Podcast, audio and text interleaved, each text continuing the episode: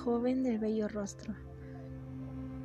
Había una vez una joven de origen humilde, pero increíblemente hermosa, famosa en toda la comarca por su belleza.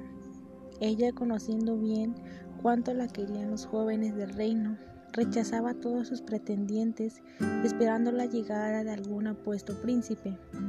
Este no tardó en aparecer, y nada más verla se enamoró perdidamente de ella y la colmó de halagos y regalos.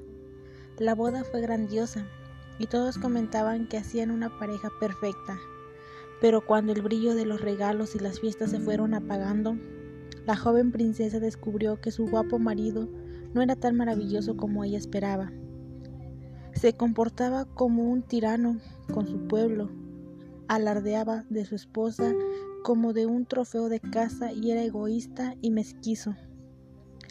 Cuando comprobó que todo en su marido era una falsa apariencia, no dudó en decírselo a la cara.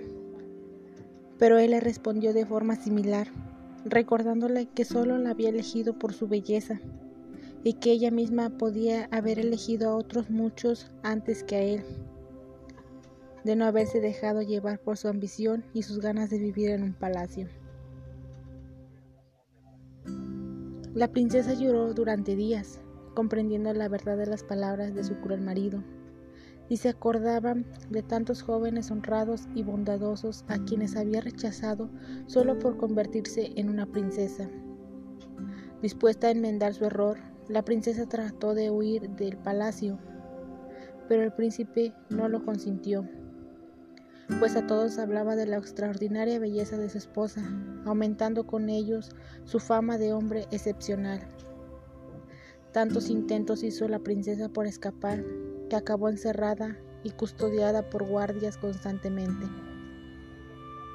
Uno de aquellos guardias sentía lástima por la princesa y en sus encierros trataba de animarle y darle conversación, de forma que con el paso del tiempo se fueron haciendo buenos amigos.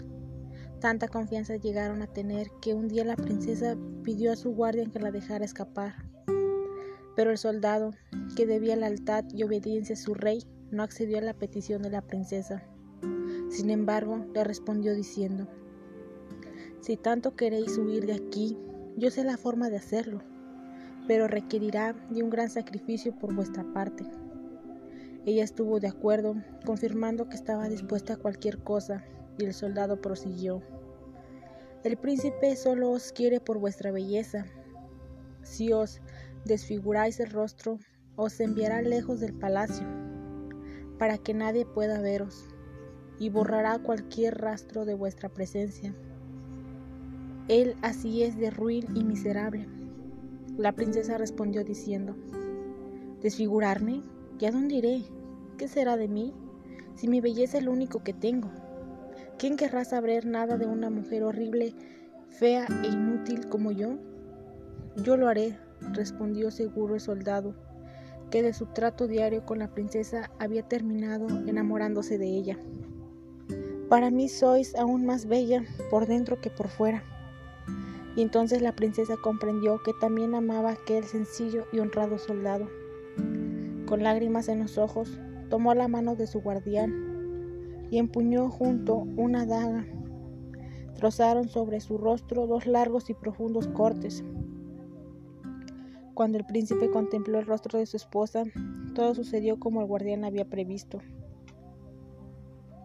La hizo enviar tan lejos como pudo y se inventó una trágica historia sobre la muerte de la princesa que le hizo aún más popular entre la gente. Y así desfiguraba y libre la joven del bello rostro pudo por fin ser feliz junto a aquel sencillo y leal soldado, el único que al verla no apartaba la mirada, pues a través de su rostro encontraba siempre el camino hacia su corazón.